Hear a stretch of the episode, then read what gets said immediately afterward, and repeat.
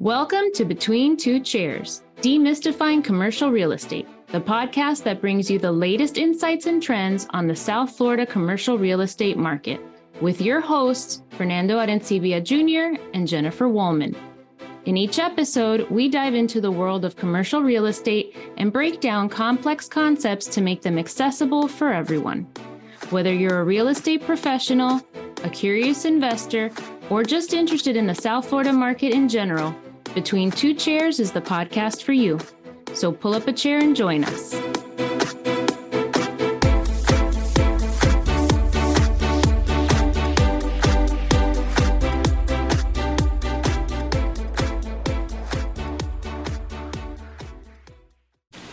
Right. Well, we'll get started for sure.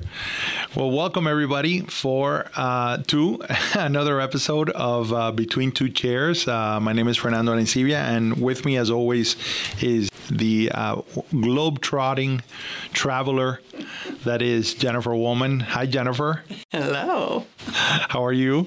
I'm doing great. I'm doing great. Awesome. So today we have a very uh, special episode to discuss something that we've been discussing. It's been a theme over the last three episodes, which really has been uh, retail. And what better time to discuss the retail than in December?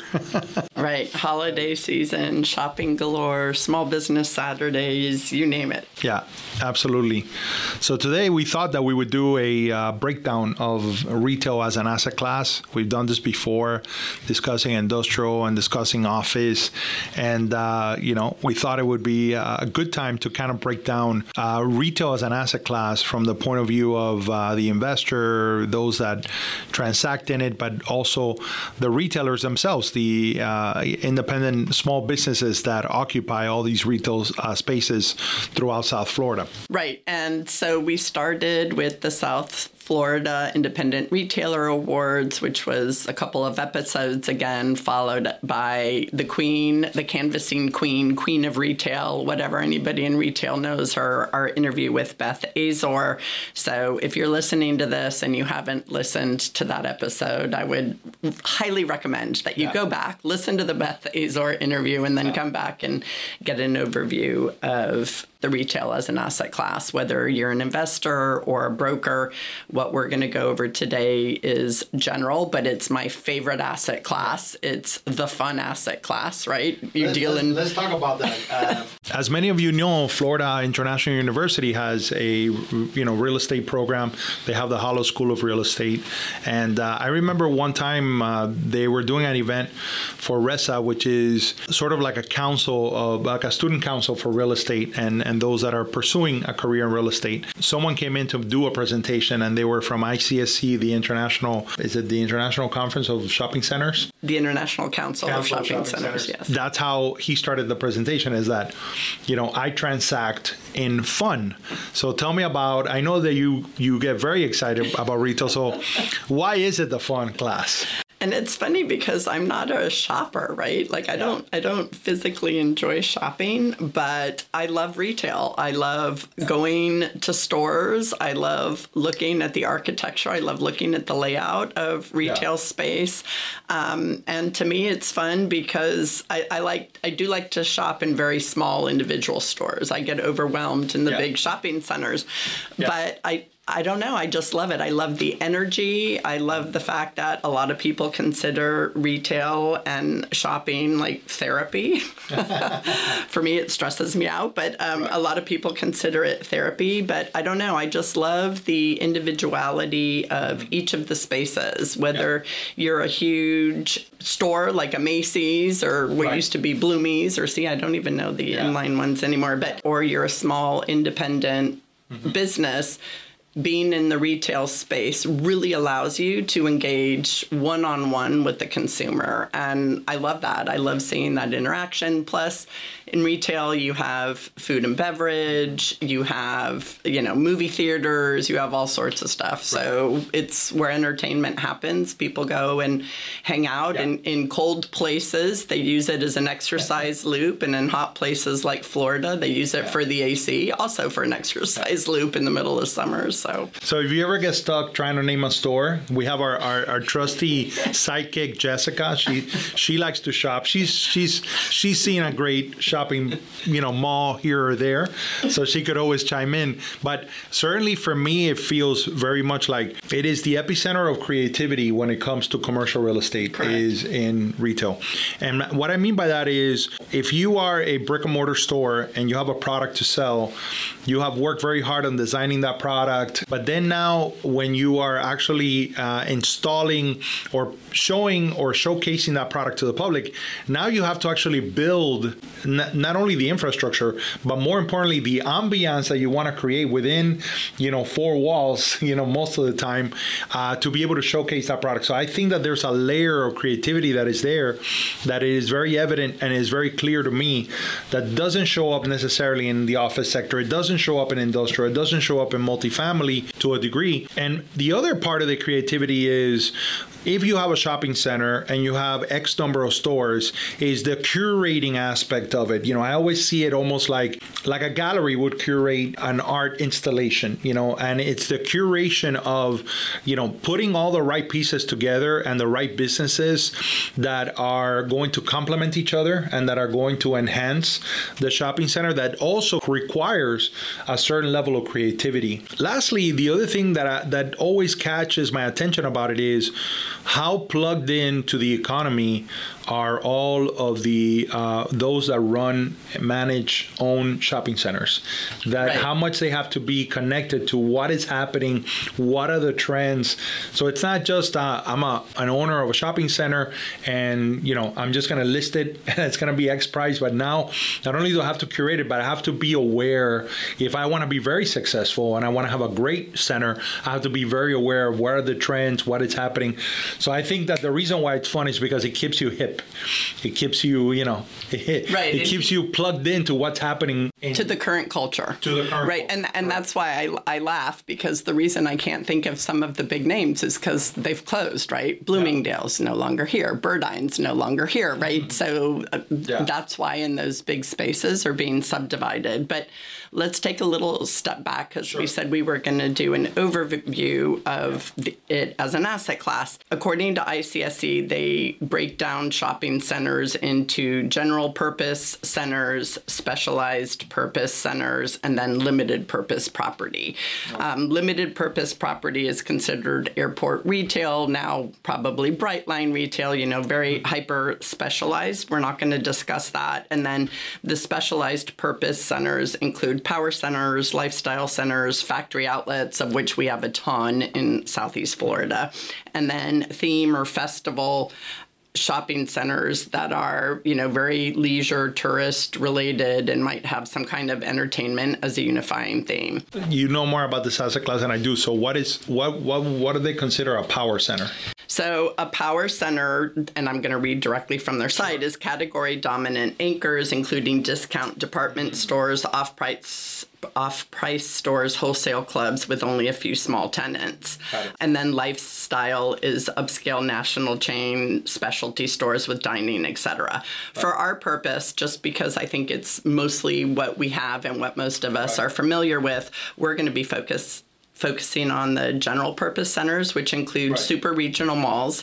A super regional mall is typically 800,000 or more square feet wow. and yeah. covers 60 to 120 acres. So these are big. These are right. big. They have three or more anchors and then a ton of smaller boutique type independent yeah. shops to fill in the middles.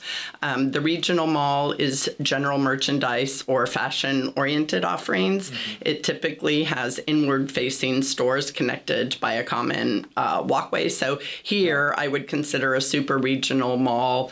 Aventura. Dadeland falls in between super regional and regional because mm-hmm. it's around, it's right under, I think, 600,000 square feet. Yeah. Um, Aventura is is much bigger. Right. Aventura is over. Ooh, how many square feet is Aventura? It's significant. Yeah, it's it, it's it's big. Um, I'll get that number in a minute, Yeah, but it's a small um, little city. yeah, no, it's it's two point eight. It's right under three million, I think, with their with the expansion that they recently did. I think it's like two point eight mil, two point seven million. Thank you, Jessica. The- Jessica has walked every single one of those. Nah, nah, I'm just messing with you.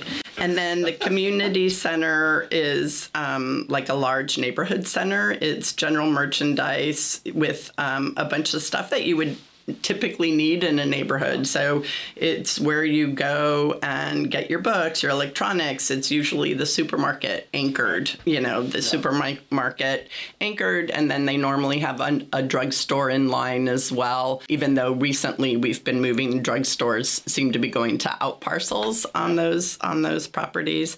And then there's the um, strip center convenience, which is if you're from Miami Dade County, it's pretty much everything that lines US 1, right? Which is much smaller. It's a small row of stores, usually under 30,000 square feet. They don't have an anchor, and this is mostly what the small investor invests in Right. that invests in retail they usually involve the or excuse me they usually invest in the strip convenience size just because most of the bays are extremely standard and they're shells and it's pretty easy to go in and put in lighting a counter etc and make it retail Right. for shopping. Or you can take out the counter and put in a little um, welcoming area and that's a medical center right. So that's happened a lot in the strip convenience centers recently What, in your experience, do investors like about this asset class? about so most of the small investors like the strip because it's need based right so it's where anybody in a neighborhood goes to get their hair done their nails done they go out for you know i'm thinking of sunnyland right? I'm thinking of the sunnyland shopping plaza. It has a little bit of everything. It has a small clothing store. It has some small very quick fast food fast casual restaurants. It has a barber shop. It has a lab testing area. So things that are pretty easy to rent out again because it's needs based for the community. Also, the mortgage loans on that size investment are pretty easy to secure. Harder now just given the climate, you know, cap rate versus interest rate, but overall, they're small buildings, they're 5,000 to 30,000 square feet, so mm-hmm. fairly manageable. And usually you get tenants in there and the leases are a lot longer than investing in a small multifamily like, you know, fiveplex and under. You're going to have a lot less headaches. It's probably more or less all in the same price range for the lower um, density, lower number of units multifamily with a lot less of the headache. And then again, the tenants stay a lot longer. Usually they'll do some capital improvements on the place, and the leases are for a lot longer. Recently, we've seen a change from two triple net leases. Right. So all of their expenses are also covered. So it's a lot easier to manage. Not as easy as industrial, but Right. still right right along those lines. Correct. And then again, it's it's fun. It's where people Yeah. go for entertainment. And the malls and retail have been getting a rad, bad rap over the last five years. People saying, "Oh, retail's dead. Retail's dead," because e-commerce is taking over. And in reality, that's not true. In reality, a lot of stores have gone from starting off as either a food truck and then they transition to bricks and mortar retail with a with a Yeah. bricks and mortar restaurant or they've started off like a, a client of mine, Aria Rose, is a clothing and accessory store for women, and she started online. And then she created this adorable space in Coral Gables just to engage even further with her community. She's now going back just to e commerce only because she's getting ready to have her first baby and and Yeah. for her as an individual business owner it took a lot of effort to create all of the events and everything within the retail but she was Yeah. super super successful with it and loved it because she got to engage page with her customers. She had an incredible Instagram wall. Her clients would come in and model. I mean, she's she's amazing um, on uh, Instagram as well. But well, the other side of that is that you know we've always heard people say that that's where the profitability lies. They're profitable centers because you know in e-commerce you have to deal with the uh, overwhelming cost of shipping everything, sending everything out. But the brick and mortar stores are actually making money. They're actually profiting. I heard an investor who owns this kind of products who told me one time, you know, what I love about it is if you treat people well, if you take care of your shopping center, tenants, you know, ex- far exceed the timeline of their initial lease. You know, you usually get them to renew once or twice and they're happy there. And if for whatever reason they're outgrowing, you don't have any more space for them to grow, they have to go somewhere else, you have a proof of concept. you know right. exactly that that product is going to do very well. So when you go back into the market, you know exactly what to look for because you know how successful successful they're going to be there. And in a lot of ways, very smart um, owners of this product, they are always looking at tying them their their success to the success of the stores.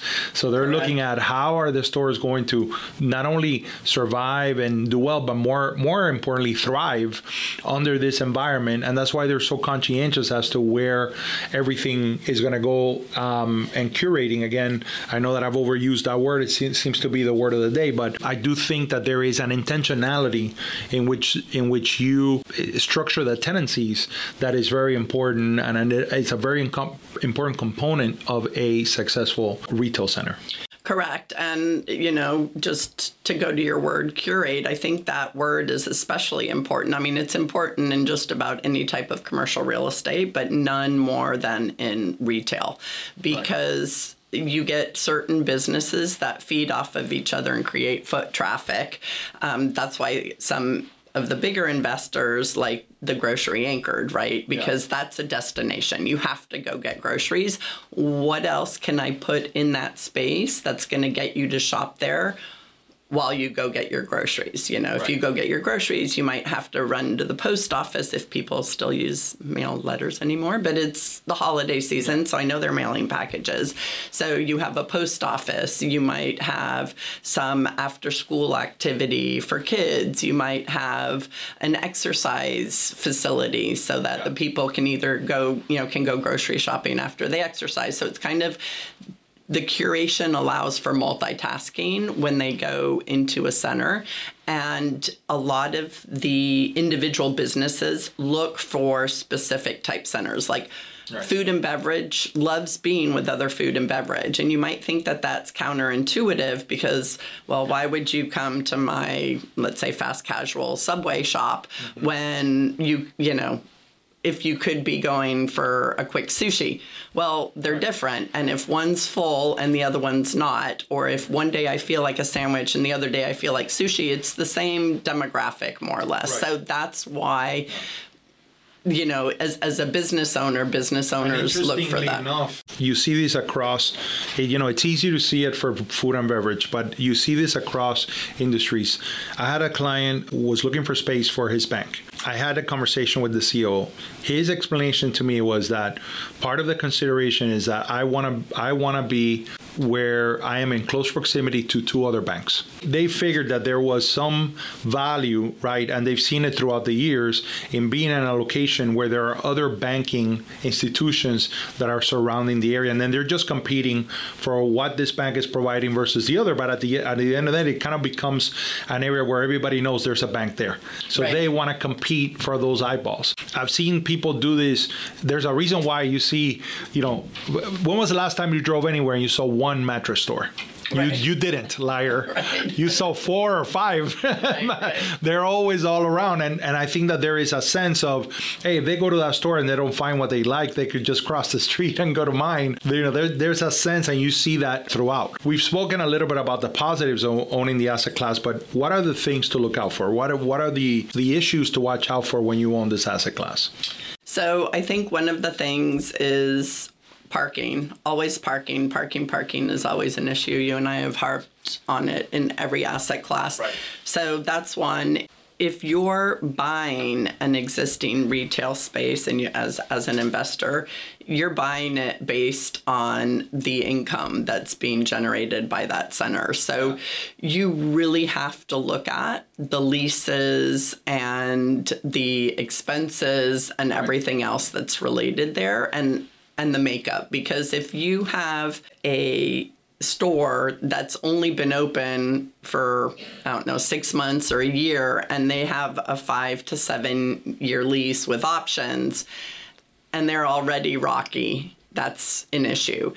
If you so read your read read read read read every single lease top to bottom. Have somebody else read the leases to make sure you didn't miss anything, because exactly. the other thing that's in there is is in a lot of these leases, especially in grocery anchored, they're exclusivities. So if you have a grocery anchored store, you probably can't put in another bakery or a cookie shop or so you're limited in terms of what you can put in yeah. depending on the exclusivity that you have yeah. in each lease. If you have several of those, you might be extremely limited. So um, definitely read every every single lease. I think I think you're absolutely right. There's a lot of exclusions there, and um, you know this leads to another conversation. But sometimes something looks like what what is supposed to be, but it isn't. And it's when there's been, for example, a zoning change. So Correct. you might buy the shopping center, and you might think, well, it's obvious. There are stores here, there are offices here. You know, I can do anything that is related to both of those sectors. But if you don't dig deep into what the zoning code is actually allowing for and making sure that you have certificate of uses for everybody, right. that everybody's above board, and that everybody is approved to be there.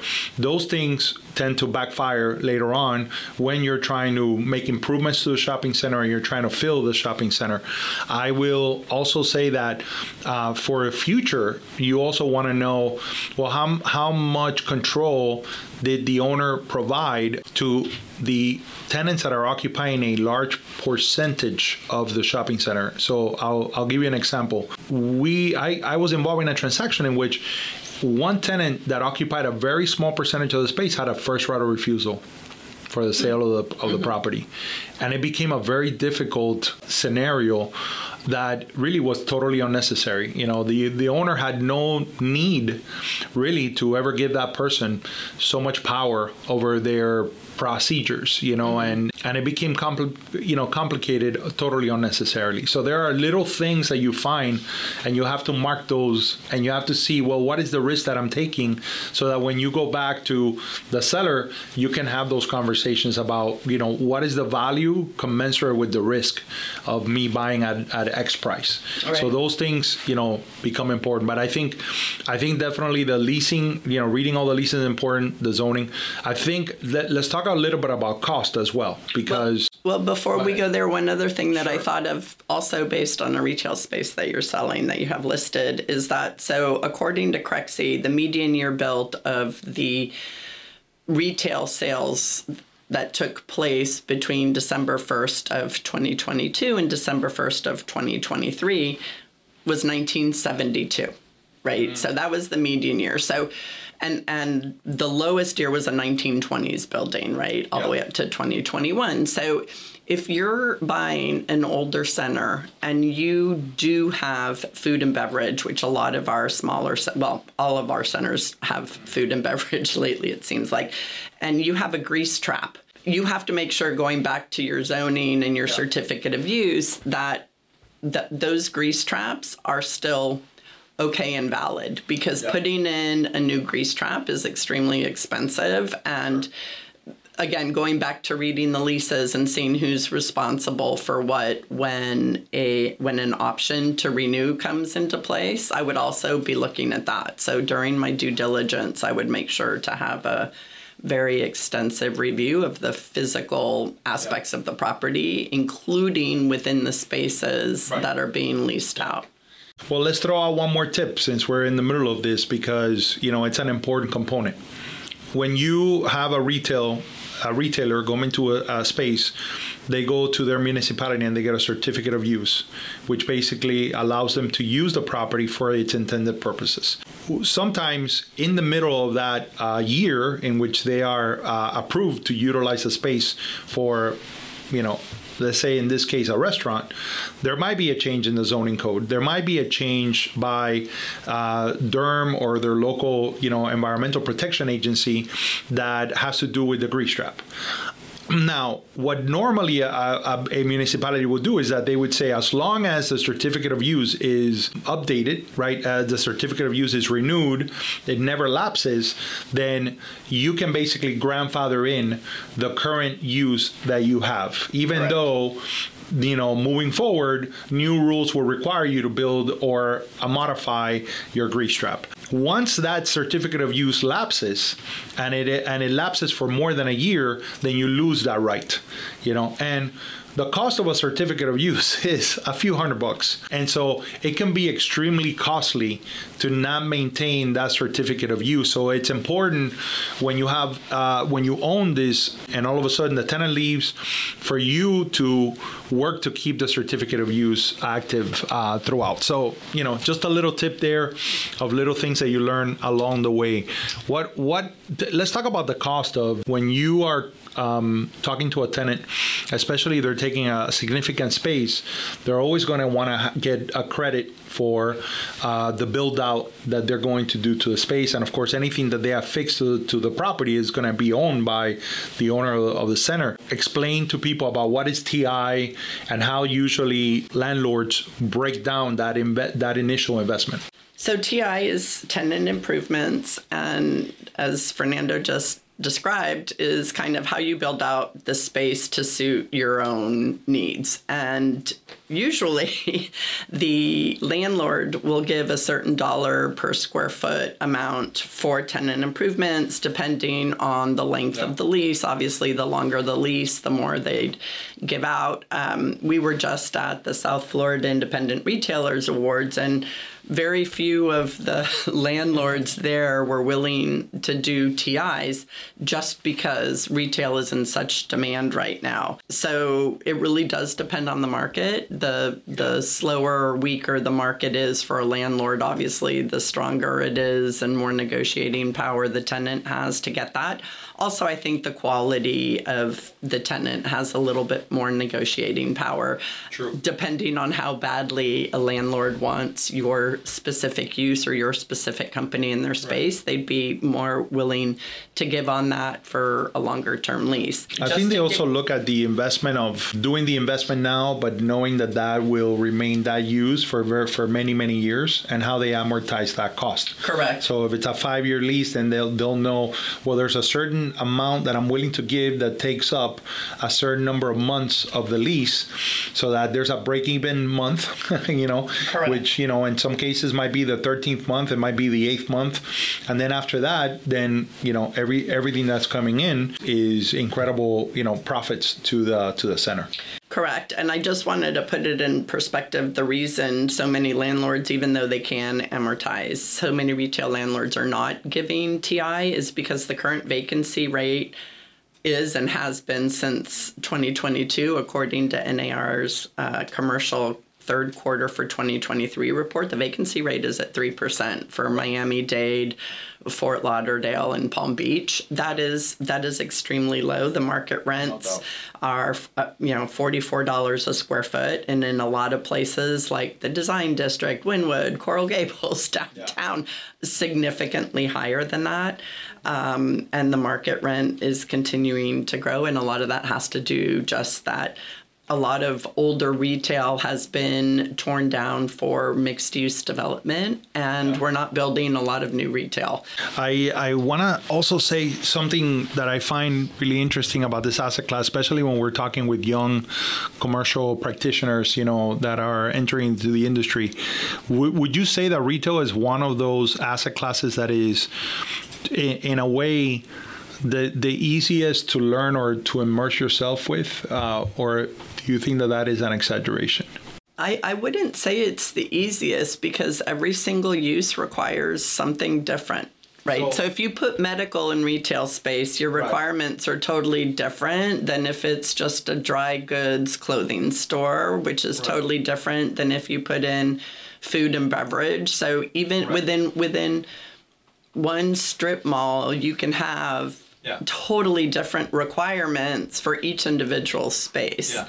So I don't I don't think it's the easiest. It's definitely the most fun because every use is again completely different. The, rea- the reason why I was asking this question is I, I, I once was a part of a conversation where this was debated, and, and this was the point that was made, which is that we, we've all gone to offices, most most mostly medical offices, right? Unless you're in the industry, very difficult to for you to say I visited a lot of industrial warehouse space, right? Unless you're working on industrial, you know, something uh, like that. You know, multifamily is is one of those things. You're not just going to walk into uh, a 100 unit multifamily and start walking into the you know uh, units and checking them out and all that stuff. You're not going to walk into a 100,000 square foot you know uh, industrial distribution center and be able to just walk around and check it out. Right. But you could walk to any retail and you can learn about what is trending and what is the changing dynamics of retail anytime that you want to. I guess Right, in terms in terms of use, you would be right, right? Because Yeah. you just you can literally sit down at a strip mall and people Yeah. watch and see who's coming. You can see traffic and everything else. But in terms of transacting in it, Right. I would say multifamily or office are much easier because it's a single use, right? Yep. M- Multifamily, you're only gonna be renting to people who are renters, and and if you're an office building, not medical, but just an office building, it's kind of cookie cutter. Yeah, some is going to be bigger square footage, some is going to be smaller square footage. But if the zoning allows office, any office can go in there, right? Maybe not medical, but that's why I'm saying excluding medical. And in residential, any tenant can go into that building. Whereas in the shopping center, depending on the use, not so much. So I guess it's a twofold answer, right? So let me ask you this uh, as we're getting to the end of the episode, but let's talk a little bit about what trends are you seeing in retail. You know, one of the things that I find really interesting as, you know, we're very close to Dadeland Mall um, today when we're recording this, and to me, there is a, a very interesting dynamic that has been happening all around in, in shopping malls and shopping centers, which is bringing the inside to the outside, right? It, it, it seemed to be that a lot of the malls had a very Las Vegas casino mentality. You know, we want them in there and we want them stuck inside. You know, we just want them walking inside. But now with the advent of moving into a more of an entertainment, food and beverage approach, more experiential, uh, you know, uh, retail, there seems to be this move where all of a sudden you have these areas that are very accessible from the exterior instead of having to go inside the mall and walk around long long places to actually get to a place especially if you're driving by you know not not very long ago you would not not be able to see the front of a restaurant outside of Dadeland Mall Right. Everything right was inside. everything was Of course. inside and now everything and now you have a rooftop and you have you know that that experience has really really shifted and is very evident as you're as you're going by That's a really interesting point. So I think what's happening is as the dynamics of retail changes, and what we're especially seeing in South Florida is most of the regional and super regional malls are becoming more lifestyle centers, and a lot of them are being converted. So, to your point, Dadeland Mall used to be a huge square box, right? and you would only be able to see what was in it by walking, you know, parking and going inside the mall. Now they've added a whole restaurant section and they were brilliant in doing this because what they did is get people like me who wouldn't normally go to the mall to be able to go just for eating. So they have a whole separate level. You park, you never go into the mall and you can hit all of their restaurants without ever stepping foot in the mall. Right. And they have outdoor terraced seating. They have very, and that also allowed them to draw more upscale, bigger sure. chains and stuff. Right. They also added a hotel. So they used to have, I think they still do, a lot of South American uh, travel agents put together packages where they put together flights, hotel, and shopping excursions. And the shopping excursions usually include Dadeland, Aventura, and Sawgrass Mills. And then, so having a hotel there is perfect. Now just think of, I, I would be advertising if I were them, which I'm sure they do, yeah. um, to all of the people, the travel agents in South America, because now they yeah. have this brand new hotel there. Um, another one that's starting to change and and becoming more of a lifestyle center is the falls right? So yeah. the falls is this great concept. It's a total open area mall. They were never one of those that just closed in. The middle of the mall is Beautiful. open air and it's yeah. all waterfalls and it's relaxing. It's a place i love to go whether i shop or not just to stroll around because it's yeah. it's relaxing. Same. And they put in the lifetime center um, a big gym. It's 40000 square feet. They're going to have an outdoor beach and pool which they're still developing. Yeah. So they're doing that. Southland Mall got sold and is being redeveloped into a mixed use lifestyle center. And that's brilliant because now you're creating your own like micro community within the community. So, yes, you're still going to be drawing from the external suburban neighborhoods into these lifestyle centers for the dining and the movies and shopping and everything else. But if you add residential to it, you're now creating a space where somebody can literally live, work, and play and not leave that micro community, right? Yeah. So we're, we're seeing more of that. The Southland Mall is a billion dollar redevelopment of right. 80 acres. I'm super excited to see what that looks like. And then there, there's a multifamily component to Correct. it. I mean, it's it's it's quite the mixed use project that Correct. we're going to see develop there, and uh, in an area that can really benefit from it. You know. Yeah, it's awesome for residential too because um, it's yeah. South Dade, which is expanding rapidly, and that mall was dead because right. it didn't have for as big as it was, it didn't have the demographic and the density right. to make it viable because it's such a huge, you know, it's 80 acres yeah. and it was really spread out kind of with the parking. It was a little bit weird. Right. The parking was more like in the middle, there was a little bit of parking on the outside, and then the shops yeah. were kind of this block square. Right. Um, so it yeah that it didn't work very well, but I'm I know it's going to be super successful. And then Aventura Mall, which is the third largest uh, mall in the United States, when they redid it. When, when did they redo it? They, I wanted to say that they kind of wrapped it up around 2017, yeah. 2016. But wow, talk about how they redid it. I mean, huge entertainment value, tons of top notch restaurants, a lot of very high end um, boutiques and shops, yeah. but a lot of fun shops, a lot of public art in yeah. the spaces. So, again, you know, the stereotypical is the woman likes to shop and the husband just gets dragged along and is bored stiff. But in this case, everybody can go there and have a have a great time. There's yeah. so much going on in that mall. They have a great movie theater as well, and there seems to be very intentional in the way that they, to me, they created almost quadrants. So there's a way for you to go to one quadrant and have dinner or go to the movie theater, you know, do a little bit of shopping, but you don't have to actually walk the entire mall to just experience that quadrant of the mall. Right. You know, right. because you're going there for that purpose. Very, very well done. And the other thing I just want to talk about really briefly, because I know we're running out of time and I feel like we totally neglected it, but it's the freestanding retail. Yeah. And, you know, Barry Wolf is the king of triple net lease sales and everything else, and fast casual dining. All of these single independent stores also help create the fabrics and of the neighborhood and i'm thinking specifically of the design district in wynwood right they right. don't have strip centers they don't have regional malls every right. single building is its own space or it's part of a mixed use project but in the design district every single building is a retail building. Right. And I, I love that. To me, that creates a much more sense of a neighborhood.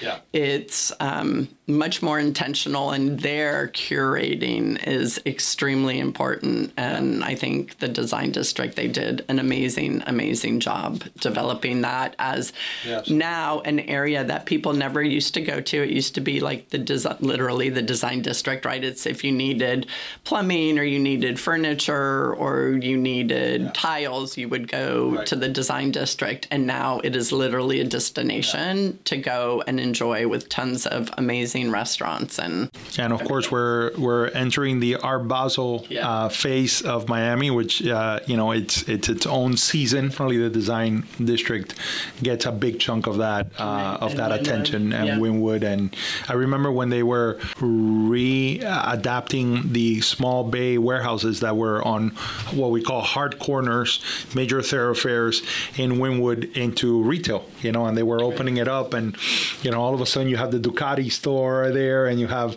you know all these other all these other great funky stores that are that are popping up, and you know that was an area that not too long ago was a lot of people would not visit it for right. entertainment or for for shopping or for anything like that, and and now it has totally shifted. So a big shout out to the Goldman family yeah. for uh, for starting that that rehabilitation and and the growth of uh, of Wynwood. Wynwood. And I want to do one shout out to a store called Reformation, and thank you, Corinna, my daughter, introduced me to this store. It's a clothing store for women, and it's in the design district and it's so cool because it's not my typical shopping experience. Okay. You go in there, you look, everything you can pull down this computer screen that's touch friendly. Yeah. You walk into these beautifully lit changing rooms. You can change the lighting in the changing room and you they they don't put your clothing on a hanger. They put it you put it inside a closet and then miraculously somebody comes in and puts either the smaller size, the larger size, whatever piece that's similar into the closet